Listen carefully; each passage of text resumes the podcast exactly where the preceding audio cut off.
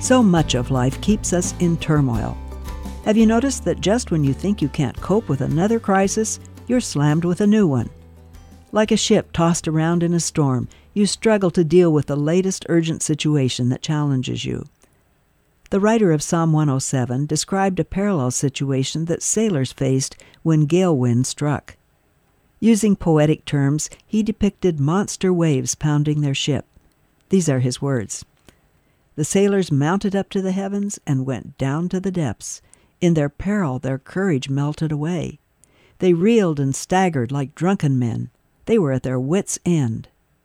Can you identify between caring for a sick child, meeting the latest crisis at work, and dealing with the doctor's report that you have a serious physical condition? Right now, you may be in the middle of one of those raging storms. If so, do what Psalm 107 says the sailors did. Then they cried out to the Lord in their trouble, and he brought them out of their distress. He stilled the storm to a whisper.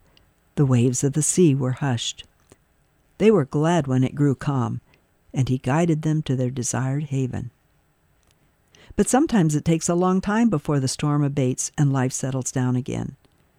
Know that God does not leave you in the storm. He's right there to give you strength all the way. So follow the advice the writer of Psalm 107 gave to the sailors.